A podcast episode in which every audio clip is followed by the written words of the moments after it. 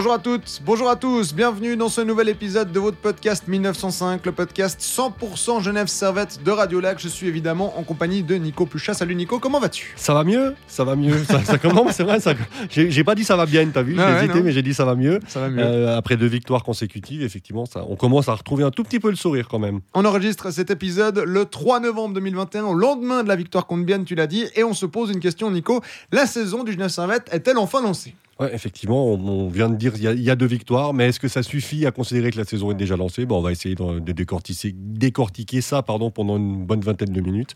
Puis, de, voilà, on- comme d'habitude, on va faire des grandes théories sur tout ce qu'on pense de, de l'actualité de ce club. Donc euh, voilà, à voir si ça se concrétise dans les semaines à venir. Et puis comme on enregistre cette intro après, je peux dire qu'à un moment je cite plein de chiffres sans donner la source. La source c'est évidemment le site analysedata.com. Voilà, je crois que tout est dit. On est parti pour ce quatrième, pour ce troisième épisode, Troisième, oui. troisième épisode de la saison.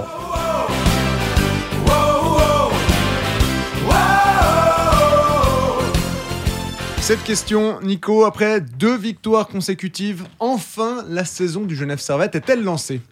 Question à, question à deux francs, mais non, c'est compliqué parce que il va falloir plus que deux matchs pour, euh, pour considérer qu'elle est réellement lancée. Par contre, je pense qu'il y a un certain nombre d'éléments quand même qu'on voit euh, depuis, depuis quelques matchs qui peuvent nous laisser penser que oui, définitivement, cette fois, Genève Servette est parti sur la bonne pente. Et ces éléments, c'est quoi pour toi? C'est l'état d'esprit, déjà. Euh, on y reviendra peut-être un peu plus longuement par la suite, l'état d'esprit et surtout le fait que bah, il y, a y y deux victoires, c'était jamais arrivé. Enfin, T'es beaucoup plus statisticien que moi, donc tu sais qu'il a fallu beaucoup plus de temps que d'habitude. Ils sont prêts, enfin chiffres, ils sont là, je les donne juste après. enfin enchaîner deux victoires consécutives dans le temps réglementaire. C'est arrivé en début de saison, mais pas dans le temps réglementaire. Donc Ouais. c'est la première fois qu'en en 60 minutes, Servette était capable de gagner euh, deux fois consécutivement.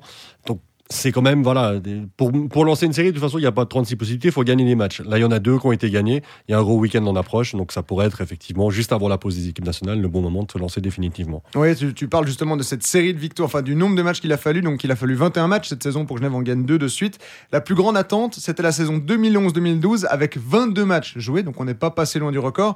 Mais il y a un chiffre que je trouve intéressant, c'est que si on prend les trois saisons où Genève Servette a dû le plus attendre pour gagner deux matchs dans ces 60 minutes, c'est donc certes la saison 2011-2012 euh, avec ses 22 matchs, la saison actuelle avec 21 matchs, et puis la saison 2010-2011 avec 19 matchs.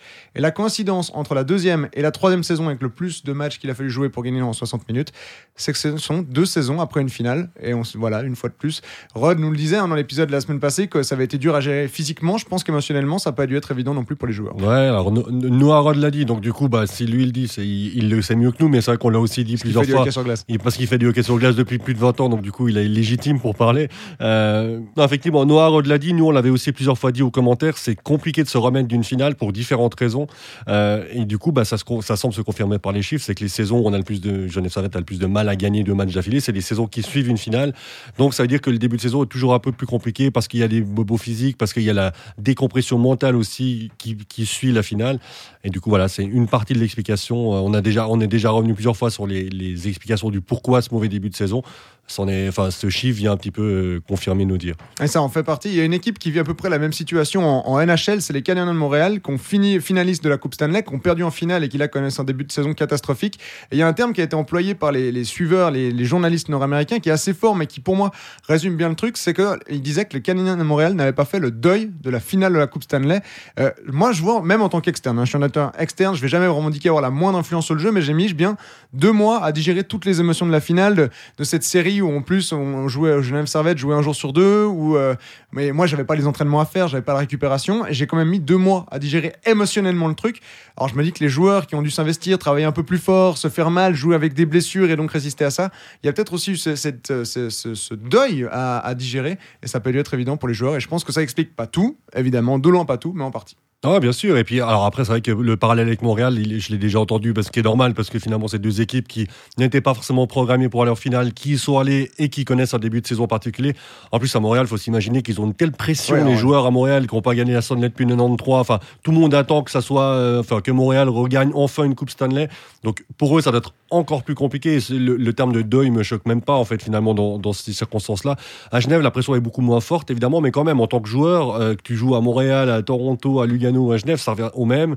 Quand tu vas en finale, derrière, il faut être capable de digérer. Surtout quand tu es une équipe qui n'a pas l'habitude d'y aller. Il y a des équipes qui sont bâties pour aller en finale chaque saison. Des Zurich, des Berne, des Davos. Voilà, euh. des équipes, pas forcément cette saison, mais il y a eu des, générations, des décennies durant lesquelles ces clubs-là, ils allaient en finale une année sur deux, à peu de choses près. Mhm. Donc c'est des équipes qui ont l'habitude de gagner. Je n'ai pas considérer vraiment que c'est une équipe qui a l'habitude de gagner, ni même d'aller en finale. C'est quand même des événements qui sont assez exceptionnels.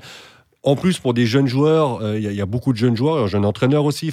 Donc voilà, il y a toute une structure qui, qui peut-être n'était pas encore prête n'était pas encore mûr pour une finale et du coup bah, la décompression est compliquée. Pour moi, il y, a, maintenant, si on reprend la question, la saison du Genève Servette est-elle lancée Il y a deux saisons déjà distinctes dans la saison qu'on vit, dans les 21 matchs.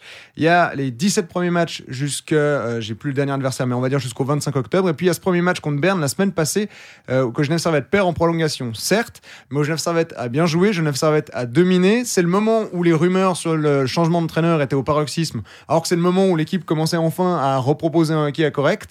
Fallait jouer sur 60 minutes, il y avait plein de détails à régler évidemment. Et puis ensuite, il y a eu cette défaite contre Lausanne. Là aussi, à regarder le match et vous verrez que le but, le 3-2 de Lausanne, est certes magnifique, il est beau à voir, mais il est contre le cours du jeu. Euh, c'est aussi ça le, sport. Et puis depuis, il y a ces victoires samedi contre un Lugano, alors qui n'est pas l'équipe la, plus en forme du moment, mais certes. C'est le moins qu'on puisse dire, mais, mais quand même, c'est une victoire quand même. Hier, il y a cette victoire contre Bienne, qui est une équipe qui marque beaucoup contre Genève Servette, là, qui a mis qu'un seul but à 8 secondes de la fin. Genève Servette qui a mis 3 buts, qui a réussi à marquer rapidement. Enfin voilà, moi, c'est vraiment ces deux saisons qui sont totalement distinctes. Et il y a un chiffre qui illustre pour moi pas mal, c'est le, PDO ou le puck luck, la chance avec le puck. Jusqu'au 25 octobre, Genève Servette avait le pire taux de la ligue. Donc je vous rappelle qu'on prend le taux d'efficacité euh, des arrêts de tous les gardiens de l'équipe et le taux d'efficacité des joueurs à convertir leur shoot en but. On additionne les deux, on obtient un chiffre qui nous donne euh, la, on va dire la chance de l'équipe. Est-ce qu'elle a beaucoup de chance si elle est à plus de 102% selon des moyennes établies en NHL Est-ce qu'elle a moins de chance si elle est à 98% euh, Genève Servette jusqu'au 25 octobre était à 95%. C'est très bas. C'était le pire taux de la Ligue derrière à joie. Et depuis le 26 octobre, donc sur 4 matchs, l'échantillon est un peu plus réduit, mais Genève Servette est repassé à 102%. Ce qui veut dire que Genève Servette performe sans plus avoir un surplus de réussite. Et pour moi, ça illustre bien ce que je disais. C'est deux saisons en une saison. Ouais, et puis il y, a deux choses sur lesquelles j'ai envie de rebondir sur ce que tu as dit. Euh, la, première, c'est le, fait que l'équipe a commencé à dominer ses matchs et accessoirement maintenant ont gagné au moment où les rumeurs par rapport à Patémon étaient à, son, à leur paroxysme. Mhm. Ce qui est vrai, c'est ce qu'on a constaté effectivement. Et pour moi, c'est un message fort. Il y a un message fort là derrière.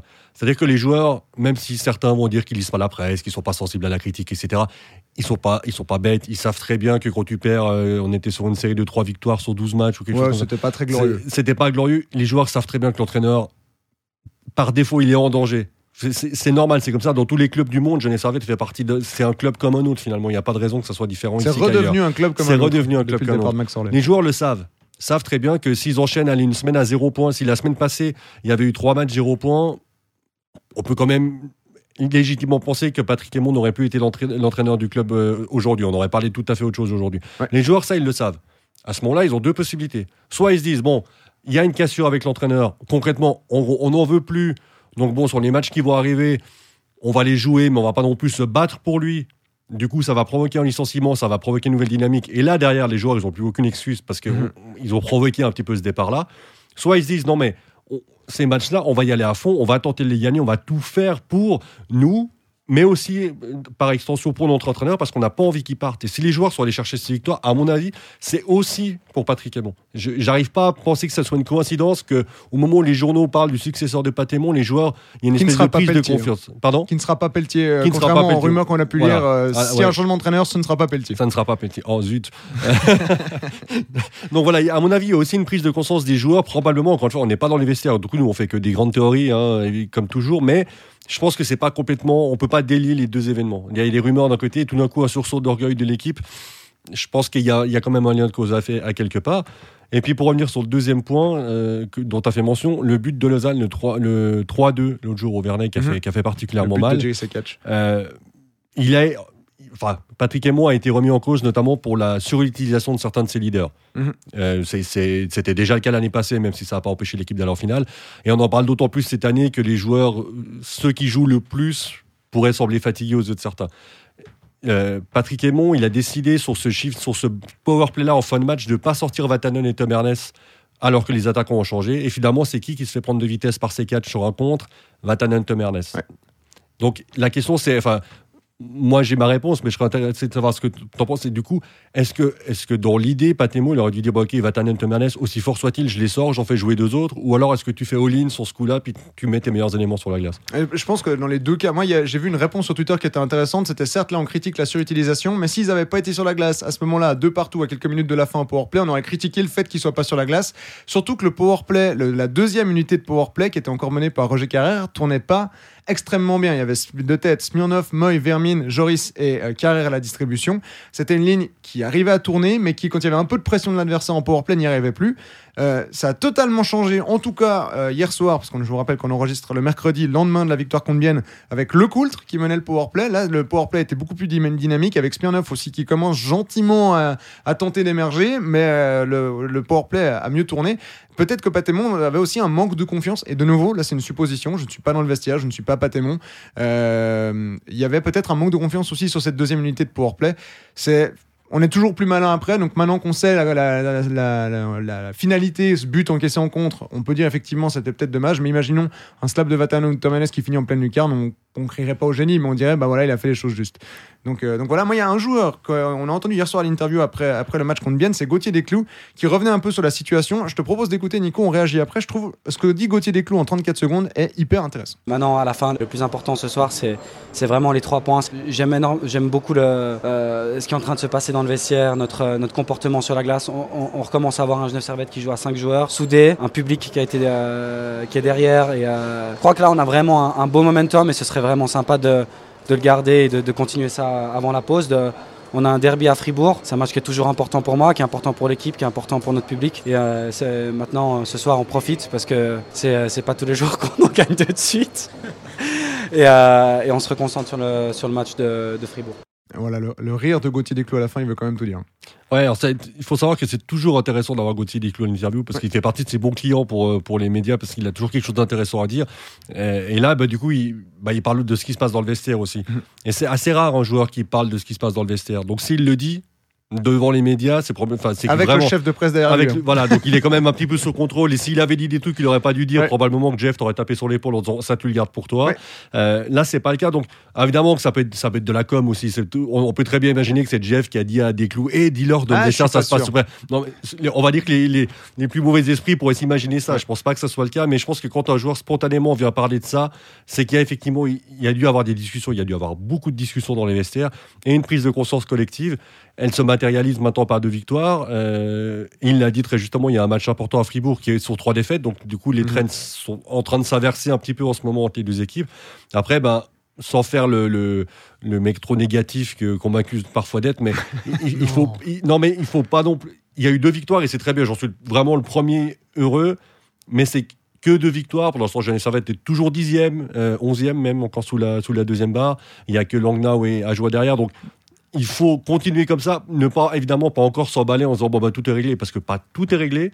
Mais il y a du mieux, il y a clairement du mieux, à commencer par le bilan comptable, mais il n'y a pas que ça. Il y a beaucoup, il y a plein de choses qui commencent à aller un petit peu mieux. Non, évidemment, il y a beaucoup de choses qui vont mieux. Il y a aussi quelque chose d'assez intéressant si on compare ces deux saisons hein, dont je parlais avant, la saison jusqu'au 25 octobre et la saison depuis le 26 octobre et la défaite contre Berne. Si on regarde un peu les chiffres, Genève Savette n'a pas forcément plus produit offensivement. offensivement. Si on prend le Corsi, alors qu'il y a une statistique qui peut paraître un peu barbare, mais qui est assez simple à comprendre, on prend tous les tirs d'une équipe, donc tirs cadrés, non cadrés, bloqués sur le poteau, etc. On soustrait tous les tirs contre l'équipe, donc cadrés etc. Et ça nous donne un peu le, volume créé de jeu par une équipe. On peut faire en pourcentage en divisant le nombre de tirs de toute l'équipe divisé par le nombre de tirs de tout l'ensemble du match des deux équipes. Ça nous donne un pourcentage qu'on pourrait assimiler à de la possession de, possession de puck finalement.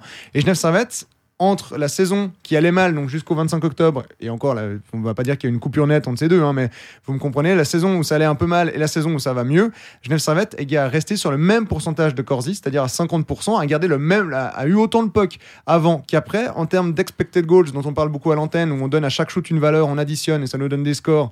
Genève Servette a le nombre d'expected goals pour qui est quasiment le même, on passe de 2,04 à 2,09, la différence elle n'est pas énorme, ce qui veut dire que Genève Servette et ça rejoint ce que je disais aussi avant avec le, le PDO, le puck luck, Genève Servette a réussi à concrétiser ces occasions parce que Genève Servette en avait et Genève Servette les mettait pas au fond. C'était aussi une, une tare et mentalement, ça a commencé à beaucoup peser. Alors, il y avait énormément de blessés. Euh, Vermine jouait au centre, on l'a vu depuis qu'il joue à l'aile, c'est un autre joueur. Et Genève Servette, bah voilà, n'a pas changé drastiquement de façon de jouer, n'a pas plus shooté, n'a pas moins shooté. Genève Servette a juste réussi à concrétiser ces occasions. Et à prendre moins de buts. Et à prendre moins de buts. Aussi, parce que grâce à un certain grâce, Gauthier Desclous notamment. Grâce à un Gauthier Desclous qui, alors, qu'il faut le dire, qui n'était pas au même niveau que la saison passée, qui, qui l'est certainement pas encore, mais contre Lausanne, enfin les deux derniers matchs qu'on a commentés ensemble contre Lausanne et, euh, et hier soir contre Bienne, et Gauthier Desclous, hier il passe à 8 secondes de blanchissage. D'ailleurs, Mhm. le coach challenge, il y a Louis Matt qui l'a confirmé à Léman Bleu, il a vraiment été pris dans Ouais, l'unique but de préserver le blanchissage. Oui, oui. Si des fois on avait un doute, euh, Gauthier Desclous revient aussi à, à un, à un niveau qui correspond plus à ce qu'il était l'année passée. Alors, parce que l'année passée, il a surperformé. Puis que cette saison, il va retomber un peu plus dans une sorte de moyenne, dans une sorte de normale. Peut-être, on n'espère pas, mais peut-être. Mais ce qui est sûr, c'est qu'en début de saison, il était en dessous de ses performances de la- habituelles, en dessous de ce qu'on peut attendre de lui. Ça ne veut pas dire qu'il était mauvais, mais ça veut quand même dire que bah, quand euh, tu passes de 92% d'arrêt à 88, Ouais, au 89%, plus bas, ouais, il, était bas, il était en dessous des bah, 90. ça fait vite un ou deux buts de- par match par-ci par-là. Et ben c'est un ou deux buts par match. Bah, à chaque fois, quand tu perds d'un but, bah, ils, ils sont, ils sont à venir chercher ici en fait. Ouais. Donc là, si Gauthier Desclous réussit à, à reprendre un pourcentage d'arrêt correct, plus standard, plus dans, plus dans ses standards, pardon, et qu'en plus de ça, offensivement, ça commence à rentrer. Coucou Joël Vermine et Tyler Moy, notamment, qui ont redécouvert comment marquer des buts. Et tant Ouais. mieux, parce que cette ligne, elle travaille tellement qu'il manquait plus que ça. Mais ça, veut- ça veut dire que les choses gentiment se remettent en place. On a parlé hier durant le commentaire aussi du pourcentage en box-play qui reprenait un petit peu des couleurs. Ouais. On est passé de 69% à 77%, en sachant que la, entre guillemets, la barre fatidique elle est à 80%. Donc on s'en rapproche gentiment. Donc c'est tous ces chiffres. Encore une fois, là, on prend que les chiffres. Pas, c'est pas l'œil qui parle, c'est les chiffres. Ces chiffres-là, ils, vont plutôt dans la bonne direction. Et même au niveau du jeu, moi, enfin, on- tu parles des chiffres et tu parles de l'œil, mais enfin, moi, je vois en tout cas un Genève Servette qui va beaucoup mieux, qui sur la glace. C'est pas tout parfait. Hier, enfin, contre bien, Gauthier Desclous euh, fait de gros arrêts et permet de sauvegarder aussi sur les petites erreurs défensives, de sauvegarder le, le, le- c'est un, deux ou trois buts d'avance. Mais surtout, enfin, Genève Servette dégage un truc de, de, pleine confiance. Contre Bienne, on rappelle quand même, alors certes, Bienne arrivait euh, avec une défaite 8-0 contre Davos le samedi, arrivé au Vernet, mais on était le mardi, donc il y a quand même eu le temps de digérer tout ça. Euh, est une équipe qui marque beaucoup, je l'ai dit avant, contre Genève Servette, qui, a mis, qui avait mis 6-0 au Genevois lors de la dernière confrontation entre les deux, mais j'ai pas, et qui est deuxième du classement, ce qui est quand même pas rien non plus, mais j'ai pas vu une différence. On n'a pas vu, on parlait d'un match entre le deuxième et le onzième. Sur la glace, je ne l'ai pas vu. Alors, Bienne n'a peut-être pas fait son meilleur match, certes. On a vu un Rayala notamment qui a connu un match assez difficile, qui a cadré quasiment aucun de ses shoots. Mais Genève Servette a tenu la baraque, a fait mieux que tenir tête. Quand il fallait faire le dos rond, Genève Servette a fait le dos rond, mais quand il fallait contre-attaquer, quand il fallait partir, Genève Servette le faisait. Et c'est aussi moi ce qui m'a fait plaisir, c'est que on a commenté des matchs, des défaites qui étaient dures à commenter parce que Genève Servette se faisait marcher dessus, Genève Servette subissait le jeu, Genève Servette faisait toujours la même chose en zone offensive. Et depuis quelques temps, et depuis ce match contre Berne qui pour moi pour l'instant est vraiment le tournant de la saison, Genève Servette recrée du jeu, arrête de faire sans arrêt la même chose, cette passe en revers derrière le but en allant chercher le rebond contre la bande pour créer un but improbable. Euh, Genève Servette a arrêté de le faire et Genève Servette va mieux sur le plan comptable. Ouais, c'est sûr, ça va mieux. Voilà, on, on l'a dit depuis le début. Je pense que c'est, ça- vous l'avez compris, c'est un peu. notre Mais il faut pas s'enflammer non plus. Il faut pas s'enflammer, mais sur ce qu'on voit, enfin, on prend quand même plus de plaisir à regarder un match de hockey de Genève Servette depuis quelques matchs qu'en début de saison. Je pense que Ouais. là, enfin, qu'on soit expert ou simple amateur de hockey, il y a quand même une grosse différence qui est, qui est en train d'avoir lieu. Il, il faut pas, évidemment, j'ai, j'ai dit avant, il fallait pas s'enflammer, donc, euh, donc je vais, je vais pas le faire, mais dans l'idée, est-ce que c'est mieux de commencer comme Genève Servette a commencé pour monter en puissance toute l'année, je suis pas en train de dire qu'il y aura un titre au bout de la saison, c'est pas ce que je suis en train de dire, mais une saison, ça doit quand même se faire Si, avec si. il, il doit y avoir une pente qui va Ouais. plutôt vers le haut, c'est-à-dire qu'on on peut commencer moyennement. Et Les meilleurs exemples, c'est Berne il y a quelques saisons. Oh, qui était Zurich capable- aussi. Ou Zurich, Zurich, la saison où ils sont champions euh, en 2008 contre Genève Servette, Zurich finit sixième de la saison Ouais. régulière, pas, pas premier ou deuxième. Donc c'est ces équipes qui arrivent à gérer, à finir, à être placées là où il faut. En plus, avec les pré-playoffs maintenant, ça permet même de faire un début de saison encore un peu plus compliqué, mais de quand même avoir sa carte à jouer à la fin. Et puis en fait, c'est à la fin qu'il faut finir avec 15 matchs, euh, 15 matchs vraiment excellents. Au début, mais jamais personne n'était champion après la saison régulière. hein. Ça. Euh, donc, donc voilà, encore une fois, on n'est pas en train de dire que parce qu'il y a eu deux victoires d'affilée, euh, il va y avoir un titre au bout. On vient justement dire qu'il fallait pas s'emballer. Mais ce qui est sûr, c'est que si la, la courbe continue à aller dans ce sens-là, c'est plutôt bon signe. Ouais, et puis on peut aussi dire qu'on est qu'il reste deux matchs avant la pause de la saison euh, de l'équipe nationale. Déplacement à Fribourg vendredi, réception d'Ajoie samedi. On va de nouveau pas dire que ce sont des matchs faciles, de loin pas. Oh hein. Il n'y a plus de matchs faciles cette saison, même contre Ajoie, qui est certes dernier du classement. Bah, Genève Servette a gagné qu'au tir au but en allant là-bas, alors que c'était encore Genève Servette qui semblait plus ou moins en forme. On savait pas encore sur quel pied danser vis-à-vis de la forme du Genève Servette. Euh, ces deux matchs-là, Genève Servette va devoir les gérer. Même contre Fribourg, s'il y a une défaite contre Fribourg, l'important ça va être la manière. Moi je me base sur quatre matchs avec deux défaites notamment dans le temps réglementaire. Euh, Genève Servette va devoir continuer à jouer comme ça, ne va pas devoir pas perdre ses moyens. Et surtout, il va un moment arriver où on va avoir euh, Winnick qui va revenir en forme. On aura cinq étrangers du côté de Genève Servette qui seront prêts à jouer en attendant le passeport suisse de Pouliot dont on parle pour décembre ou janvier. Et le jour où ça va arriver, il y aura un autre dilemme qui va se poser avec les joueurs suisses. Mais là, c'est de la musique d'avenir. Les cinq étrangers en forme, ça va aussi forcer des joueurs comme Vatanen qui, selon les, les- chiffres d'Analyse Data, procure, euh, euh, comment dire, Génère. Génère, selon les chiffres, qui selon les chiffres d'analyse data, génère moins de shoots qu'il en encaisse quand il est sur la glace, c'est-à-dire que l'équipe adverse shoot plus quand Vatanen est sur la glace, alors à, à pondérer puisqu'il joue quand même 20 minutes par match en moyenne, hein. mais euh, que des joueurs comme Vatanen, des joueurs peut-être aussi comme Phil Poula qui sur un match peuvent être fatigués, ils ont le droit, ils donnent beaucoup, hein, Phil Poula, de, se reposer et Genève Servette va rentrer dans un tournus. Enfin voilà, les deux matchs qui arrivent, pour moi, vont vraiment, on va vraiment savoir où on est Genève Servette en termes de guérison. Ouais, c'est sûr. Et, Et, suivant ce qui se passe samedi soir, Genève Servette pourrait être considéré comme quasiment guéri.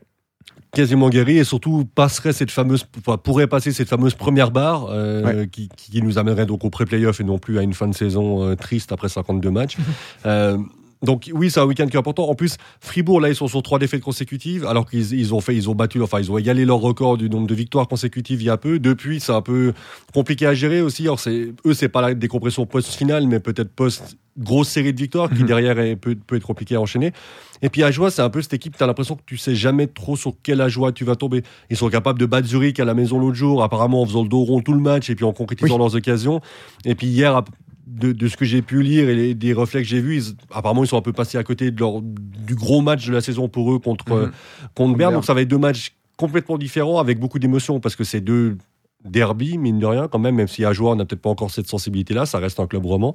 Euh, donc ça va, être, ça va être intéressant à suivre et je pense que euh, tu l'as dit, si, si tu arrives à la pause équipe nationale avec quatre victoires consécutives, ça fera, oui, quatre victoires Ouais, quatre consécutives, ça change tout.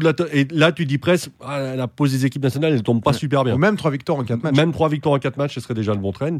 Et puis pour reparler du alors, le, le fameux passeport euh, suisse de Pouliot, c'est- on, a- on a l'impression d'en parler depuis cinq ans et c'est même pas qu'une impression. Mais hier, on en a parlé aussi durant le commentaire. Imaginons que Pouliot soit suisse à partir de, allez, début, fin janvier, pour, comme ça on prend Ouais. un peu de marge. Fin janvier, tu as Pouliot qui est suisse, puis si l'effectif est au complet, la troisième ligne d'hier soir qui était Smirnovs, Vuyamo, Patry, Non, euh, cavalerie, pardon, ça deviendrait tout d'un coup Smirnov, par exemple, hein, mais après, il faut voir comment on les aligne, si on met Pouliot au centre ou à l'aile, mais ça pourrait être Smirnov, Pouliot, Miranda. Mhm. Sans manquer de respect à Cavalerie et Vuyamo, c'est quand même pas tout à fait le même calibre de joueur. Et là, plutôt que de compter sur deux très grosses lignes et puis deux lignes derrière sur lesquelles tu vas essayer de Et on n'a compter. même pas parlé de Richard encore dans le Et on n'a même pas parlé de Richard, c'est pour dire. Donc, mais, donc tu pourrais même imaginer une ligne avec Pouliot à l'aile, euh, Richard au centre et Miranda de l'autre côté. Et c'est ta troisième ligne. Ah, mais Genève Servette a un Donc- effectif qui est, qui est là. Il y a eu beaucoup de blessés et des joueurs On se blessés. projette encore une fois Ouais, beaucoup, certes, mais c'est juste que bah là, on parlait de Pouliot. Il, peut, il va peut-être y avoir quelques semaines avec, avec un tournus dans les étrangers, mais si Pouliot n'est plus étranger, ça peut vraiment rebrasser une nouvelle fois les cartes et, et vraiment amener Genève Servette avec trois très grosses lignes qui, sont, qui seraient toutes capables de marquer, ce qui est pas forcément le cas actuellement. Et pour conclure, on peut aussi parler d'un joueur qui représente bien, euh, pour moi, le retour en forme de Genève Servette. C'est Simon Lecoultre qui a connu, qui a pas joué de la préparation parce que blessé, qui a raté encore quelques matchs, qui est revenu et on a tout de suite, mais moi aussi, hein, oublié, euh, oublié qu'il était très jeune, que c'était la première fois qu'il connaissait une blessure, peut-être la première fois qu'il connaissait une préparation tronquée, première fois qu'il doit digérer une finale en étant professionnel. Et hier soir, et même déjà lors du match contre Lugano, il a fait un très bon match. Euh, offensivement, il a été présent et hier soir, il a mené le power play. Et Simon Lecoultre retrouve la forme qu'il doit avoir. Forcément, il a fallu ce temps d'adaptation. Sa préparation, on rappelle qu'il l'a commencé mi-septembre. Euh, un mois et demi plus tard, il est en forme et c'est aussi peut-être là que ça va passer. Les joueurs qui sont revenus de blessure petit à petit, Roger Carrère aussi est en train de gentiment revenir, vont revenir en forme, vont retrouver le niveau qu'on leur connaît ou peut-être juste un poil en dessous parce que les playoffs avaient, leur avaient fait passer ce, petit step en plus. Mais Genève Servette va avoir tout pour bien faire dans les, dans les prochaines journées. Et je pense que la pause de l'équipe nationale, on en parle, on la critique parfois, mais alors moi je trouve qu'elle tombe vraiment à point nommé, qu'importe les résultats sportifs du Genève Servette. Bah donc ça va permettre déjà à tout le monde de, de récupérer physiquement et mentalement parce que la, la, la, période elle est quand même pas évidente à gérer pour tout le monde. Hein. Euh, et puis il, il, peut y avoir, il y a certainement des petits bobos aussi, donc cette pause va permettre à ceux qui partent pour une équipe salle de, de récupérer, de se reposer, pourquoi pas de partir prendre l'air de trois jours et, et de revenir ensuite. Euh, on espère avec au moins trois ou quatre victoires sur les quatre derniers matchs, donc du coup de repartir sur sur cette ce qui serait peut-être du coup cette troisième saison vu que tu as parlé des deux premières saisons, on pourrait s'imaginer qu'aprrer la pause, bah c'est ça soit une espèce de nouveau départ. Tu dis, ok, ben voilà, on aura joué 23 matchs d'ici là. C'est le bilan, il est pas bon, mais il en reste 27 derrière 20, ouais. 29 même derrière. 29 matchs, c'est quasiment 90 points encore en jeu. Il peut se passer encore énormément de choses. Ouais, Évidemment que c'est compliqué quand tu pars. C'est comme quand tu pars à un Grand Prix de Formule 1, quand tu pars sur la grille 18e, c'est plus compliqué quand tu commences, quand tu commences en pole position. Mais ça ne veut pas dire que le Grand Prix est joué d'avance. Bah, une saison de, de hockey, c'est pareil. Tu peux commencer très à la peine et finir bien, ou en tout cas te retrouver au bout d'un moment complètement dans le coup alors qu'au début tu es largué. Et là, Genève Servette revient à son rythme et revient dans le coup. Ouais, et ça, ce sera de la musique d'avenir. Je te propose d'en rester là, Nico. Merci beaucoup pour cet épisode. Le 1905, le podcast 100% Genève Servette de Radio Lac est à retrouver évidemment sur toutes vos plateformes de streaming. Une publication tous les jeudis à 16h ainsi que sur Facebook, Instagram et Twitter. Merci, merci Nico, ce fut un plaisir. Comme d'habitude. Et merci à toutes et à tous de nous avoir écoutés. Excellente soirée, excellente journée et à la prochaine. Bye bye.